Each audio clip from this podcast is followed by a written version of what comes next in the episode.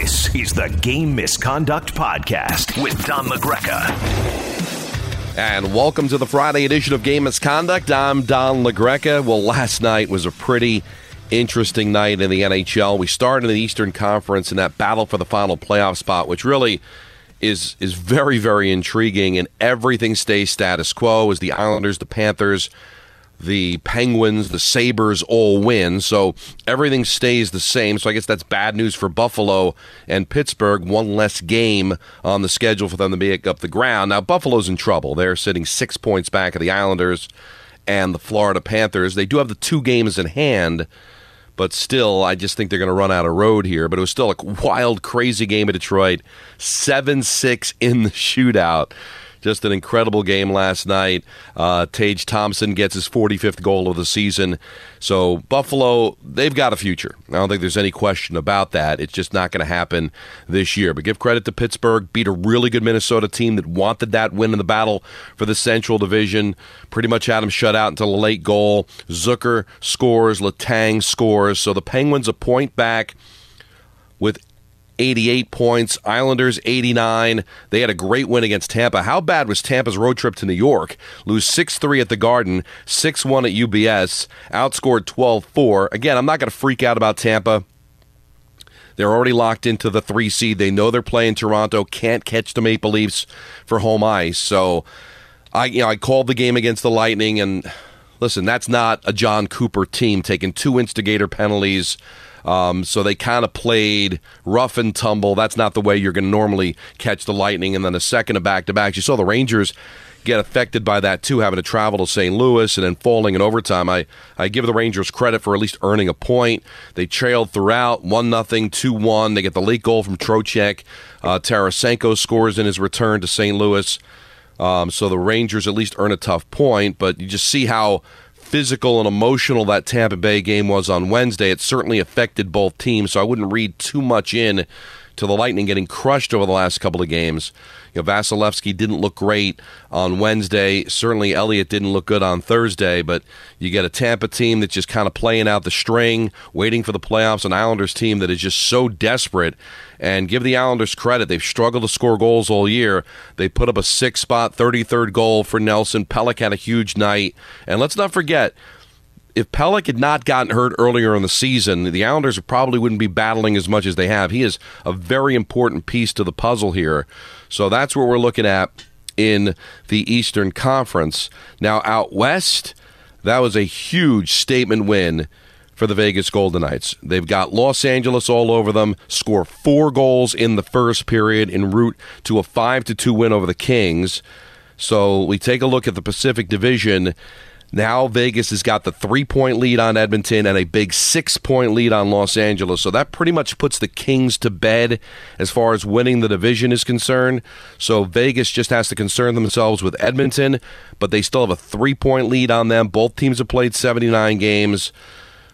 Edmonton's going to be at San Jose, Vegas against Dallas. So certainly the Dallas Stars playing well, beat up on Philadelphia last night. So certainly Edmonton still with a shot of winning that division, but I think the Kings are kind of stuck as probably the three seed. A couple of losses in a row, five, four, and one over their last ten, but they've still solidified a playoff spot. Good on them. We should also mention congratulations to the Seattle Kraken as they beat the Coyotes four to two, so they clinch a playoff berth in just their second season. In the Central, we min- we mentioned Minnesota losing in Pittsburgh. So you couple that with the Avalanche 6 2 win over the Sharks and Dallas's 4 1 win over Philadelphia. Here's where we're looking at in the Central Division. You've got Colorado in first place because of the game in hand on Dallas with 100 points, Dallas with 100 points, Minnesota with 98. So you got to love Colorado's chances. Colorado's going to be at the Kings this weekend, Dallas home for Vegas, as we mentioned, Minnesota playing St. Louis. So the Central still very much up for grabs, but when you consider Colorado 8 and 2 in their last 10, three straight wins, game in hand, I like Colorado to be able to win that division. Now, the bottom of the West, Winnipeg and Calgary. Great bounce back for the Flames after that awful loss in Chicago. Second of back to backs. They go to Winnipeg and they beat the Jets, and they had to beat the Jets. They've got 89 points, both of them. However, Winnipeg's got the game in hand. Calgary's played 79 games, Winnipeg 78 games. So four games left for Winnipeg, three for Calgary. Calgary is going to be at Vancouver on Saturday. Winnipeg, Nashville, game of the year, as far as I'm concerned, as far as trying to make the playoffs, because Nashville, with their shutout win over Carolina, sit just a point back of Winnipeg, and they have the same amount of games played. So that is a huge game. So Calgary, Nashville, Winnipeg, all battling for that final spot. Obviously, Winnipeg in good shape because they have it. Calgary in bad shape because they played one more game. Nashville getting that opportunity head to head on Saturday. That is a huge game in Winnipeg, and I don't see Nashville being able to survive if they lost that game in regulation. But boy, is it really getting interesting. Now, we take a look at the Metropolitan Division. As I said, Nashville shut out Calgary, uh, Carolina last night. Devils with an eight to one thrashing of the Blue Jackets. Jack Hughes, huge night, two goals, two assists. He finishes with four points. Has eighty two. Um, has 42 goals on the season, 95 points. He sits one point back of Patrick Elias for the most points ever for a Devil Devil player in a regular season. And if Hughes didn't get hurt, he's only going to end up uh, the, the Devils have um, three games left, so he's going to end up playing in 78 games if he plays in all three. So he ended up missing four games because of the injury. So clearly he would have been able to break that record and finish with 100 points. Still has a shot at 100 points and certainly more than a shot to become the greatest point producer in the history of the Devils for one season. He's had a, an incredible season. Matter of fact, had a wide open net to make it 9 1 to be able to get the hat trick and just miss the net. So the Devils will be in Boston on Saturday. That game is going to be on ABC. And the Devils with a really chance maybe to catch Carolina. Now, Carolina's in good shape because they've got the game in hand. So the Devils are going to be at Boston. Bruins really don't have anything to play for. They've already solidified the President's Trophy. So there's not really much going on there, but they are nine and one in their last ten and won four straight. That only blemish was that loss at home to Nashville. So you're not really catching a Boston team that's going to be that motivated to win, while Carolina's going to be at Buffalo, and the Sabres are really going to need that game. So when you take a look at the schedule the rest of the way for these teams as far as winning the division is concerned. Carolina is going to be at Buffalo, at Ottawa, home against Detroit, and then uh, they're going to be at Florida. So we'll see if the Panthers wrap things up. But kind of a tough schedule for Carolina considering three of the four games are on the road, and Buffalo, Florida are going to need the games. As far as the Devils, we told you about the Boston game that they've got to play in Boston. Then they're going to be home for Buffalo at Washington to close out the season. So Carolina's still in good shape. They got the one point lead. They've got the game in hand. As far as tiebreakers are concerned, uh, the RW goes to the Devils 38 to 37. ROW wins 48 46 to New Jersey. So the Devils do have the tiebreaker as of right now. So that's still very much up for grabs. Now, the Rangers are paying close attention to this because if the Devils can catch Carolina, then the Rangers would play the Hurricanes in the first round as opposed to the Devils. So the Rangers had a the, 3 2 losses we mentioned, still mathematically alive to catch the Devils. They're four points back, both teams with 79 games played. Rangers are at Columbus on Saturday, home against the Sabres and the Maple Leafs. So certainly they can navigate through that schedule, considering Toronto will have nothing to play for the last game of the season. Buffalo could be eliminated by Monday, and certainly a very winnable game in Columbus coming up on Saturday, but you're still going to need the Devils to lose. They've won 50 games. It's been an incredible season, plus 61 goal differential, second best in the NHL. So that's what we're looking at here as far as where everybody can finish. We're already locked into Toronto and Tampa in the first round in the Atlantic. Boston's already clinched the President's Trophy. So here we are going into the final weekend of the regular season. Everybody is playing tomorrow. All 32 teams will be in action on Saturday, so should be a lot of fun hockey all day.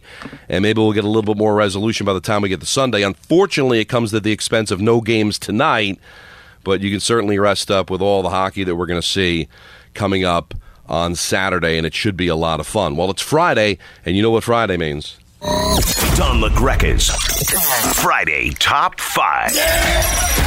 Number 5. Well, let's get the Devils at five. Now, they've had a topsy turvy kind of couple of weeks here, but they really, I think, have bounced back after that huge win against the Rangers on Thursday. I think really was a major statement. Now, they had a huge hiccup in Winnipeg against the Jets last weekend, but that was also the second of back to backs. Uh, the emotion of beating the Rangers, Winnipeg desperately needing to win, but then they come right back and thrash the Penguins five to one, destroy the Columbus Blue Jackets eight to one. So the Devils have won three in a row, six three and one in their last ten. I have New Jersey as number five. Number 4. Well, you've got to take a look at what the Edmonton Oilers are doing. It has been tremendous. Six consecutive wins, 9 0 1 in their last 10. That's right. You've got Draisaitl, you've got McDavid, you've got Skinner, you got Anthony Pusick pounding his chest because he's had this team for months coming out of the Western Conference. They still could win this division. They certainly can keep solidify home ice against the Kings in the first round. Boy, it's been a lot of fun watching this Edmonton Oilers team, and I've got them at number four. Number 3. I think the Vegas Golden Knights, that was a huge statement win last night. They've gotten all kinds of pressure from both Edmonton and LA, and yet Vegas still stands there as the number one team in the Pacific Division. They are 7 1 and 2 in their last 10, starting to play better at home.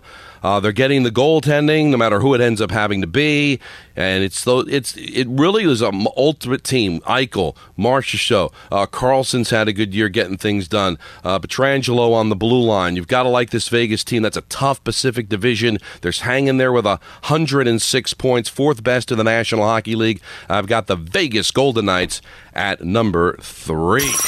Number 2.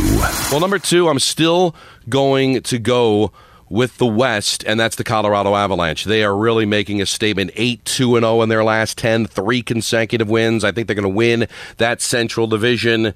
And they've Rantanen's had an underrated year with 48 goals. You know what MacKinnon is. Makar is a superstar. It took a while for this team to kind of get its sea legs. Typical hangover after winning the Stanley Cup.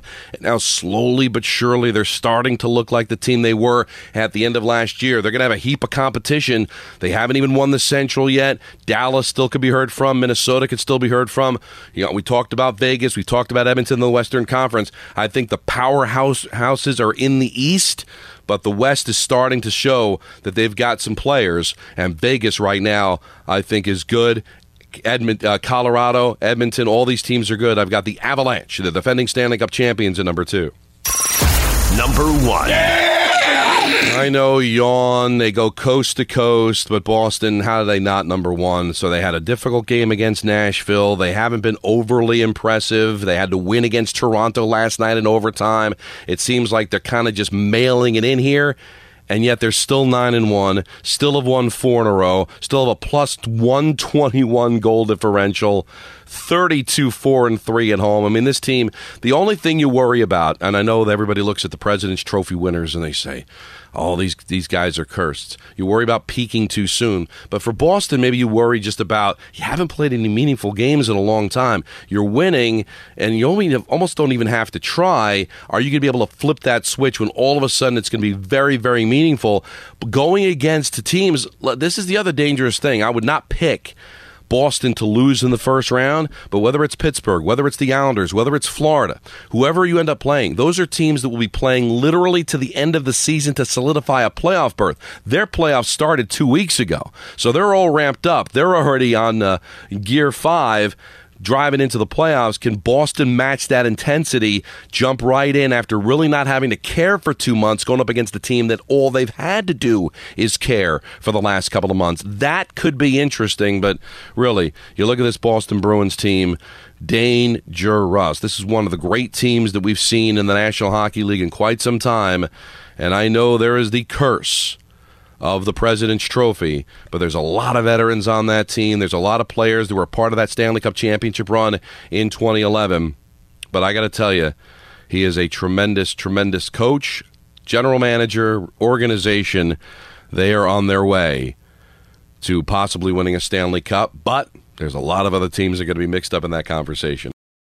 All right, let's hear from you at Don LaGreca, hashtag game misconduct. We start with Adam with Luke Hughes likely joining the Devils this weekend. Any chance he makes the postseason roster? I wouldn't completely rule it out if he tears, tears it up in these last couple of games, but you don't want to throw the kid into the fire if he isn't ready. Well, there's been examples. Like we, we back on Monday, uh, we talked about Sean Burke getting called up after the Olympics in '88, and he jumps right into the fire and he makes a run as the Stanley Cup uh, to the conference final as the goaltender for the Devils. We saw Chris Kreider, um, not even a rookie, get thrown into the postseason. So we'll see. They know him better. He's got a great pedigree. Um, you don't want to have him give you know give up too much, bite off too much more than he can chew, and whether he's even needed at this point. So very very interesting. I think these last few games will really tell the tale. If I had to guess. I don't think he's going to be on the postseason roster. All right, Sean asks, Hey, Don, what are your top five favorite names to call? I love hearing Kapanen, Kakko, Boone Jenner, Boom, and Tugnutt. Children. Well, I never got a chance to do play by play for Ron Tugnutt, uh, but he was a fun name to say. There's a lot of names that um, I think about. Boone Jenner, I don't, I don't know. Anthony's way smarter than I am. He went to Fordham. I don't know if there's a name for this where there is a where it just makes more sense to say the full name than just the last name. If you know what I'm talking about. There's so I don't know probably there's a- not a word for it, but I know exactly what you're talking about. Right, like I never say Jenner. I always say Boone Jenner. For I, I, I don't know whether it's because of the syllables, the way that it flows, but I always say Boone Jenner instead of just Jenner. And Boone Jenner just sounds like it's a fun name to say. I don't have any problem saying that. Bookaboom is always a good. Uh, Kakko's great. Um, I got to really think about like some of the names that um, some of them don't really flow, um, and it's hard to say fast. But uh, I remember um, one of my favorite names when I was working over at Sports Phone. He came up with the Blackhawks, and, and Sports Phone had a uh, number in Chicago, so we'd we'd always give the goal scorers for the Blackhawks. And this player moved on, played. Uh, I think he was in the expansion draft with the Minnesota Wild. Um, Sergei Krivokrasov. I, I love that name. Uh, I had trouble with it early on, but then I said it so much back in the day that it kind of flows now. So, um, There was clearly another reason why that guy liked those certain names. why is that? Why do you think? Well, uh, well let's let's think about it. Oh, I see what you're saying. Donnell Weaver says, oh, he's got a couple here. Hey, Don, how's it going? Huge win for the Islanders last night against the Lightning. Since the Rangers and the Devils are in the playoffs, don't you want the Islanders in the playoffs as well? It would be huge for the area and hockey talk on radio. Don't you agree? Also, Don, the last time all three made it to the playoffs was in 06 07. You're right. Listen, I'm a hockey fan, as you know. Grew up a Devil fan. Now I'm all in on the Rangers, you know, working over at MSG. And I've always had a thing for the Islanders because they were the first team that we had on our air on then 1050 ESPN New York, and I got a ton of Islander fan friends, and it's just good for hockey to have all three teams in. And I think it would be even better, as much as the Devils Rangers, I think, would attract a lot of attention, if the Devils can catch the Hurricanes to have three in three separate series. So that can make it a lot of fun. And then obviously you'd have a pretty decent chance of all three advancing to the second round, and that would be great, which then ups the ante for there maybe being. Um, uh, more of a chance of the of, of, of a regular of a, of a local team getting deep into the playoffs. So um, that's what I would like to see all three teams in the playoffs, and I think the Islanders are going to be okay. That was a huge statement win last night, so I, I still am going to stand by, stick to my guns, even though that was a good win for the Penguins last night. That the Penguins are going to be the team that's on the outside looking in. Zach says, "Hey Don, not game related."